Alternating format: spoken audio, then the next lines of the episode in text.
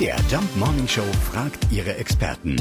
Fakt oder Fake? Ja, also wenn das stimmt, dann kann einem beim Schreiben schon mal die Tinte ausgehen oder die Hand macht schlapp. Stimmt es wirklich, dass es in Großbritannien einen Ortsnamen mit mehr als 50 Buchstaben gibt. Gabi Biesinger ist unsere Korrespondentin in London und äh, hat die Antwort. Ja, das ist korrekt. Auf der walisischen Insel Anglesey, da gibt's einen Ort, dessen Name 58 Buchstaben hat. Das ist der längste amtliche Name in Europa.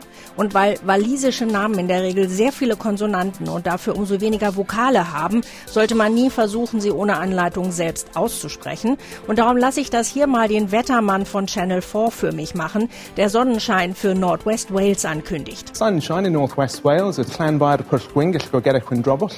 go Der Name bedeutet im Walisischen übrigens Marienkirche in einer Mulde weißer Haseln in der Nähe des schnellen Wirbels und der Tisolio-Kirche bei der Roten Höhle. Das ist mit dieser Beschreibung ja nicht zu verfehlen. Ausgedacht haben soll sich den Zungenbrechernamen übrigens ein Schuhmacher im 19. Jahrhundert, um den Ort bekannter und für Kunden attraktiver zu machen. Das Namensschild am hübsch renovierten viktorianischen Bahnhof, das ist übrigens mehrere Meter lang. Ja, äh, wir machen es an dieser Stelle kurz. Ne? Es ist ein Fakt.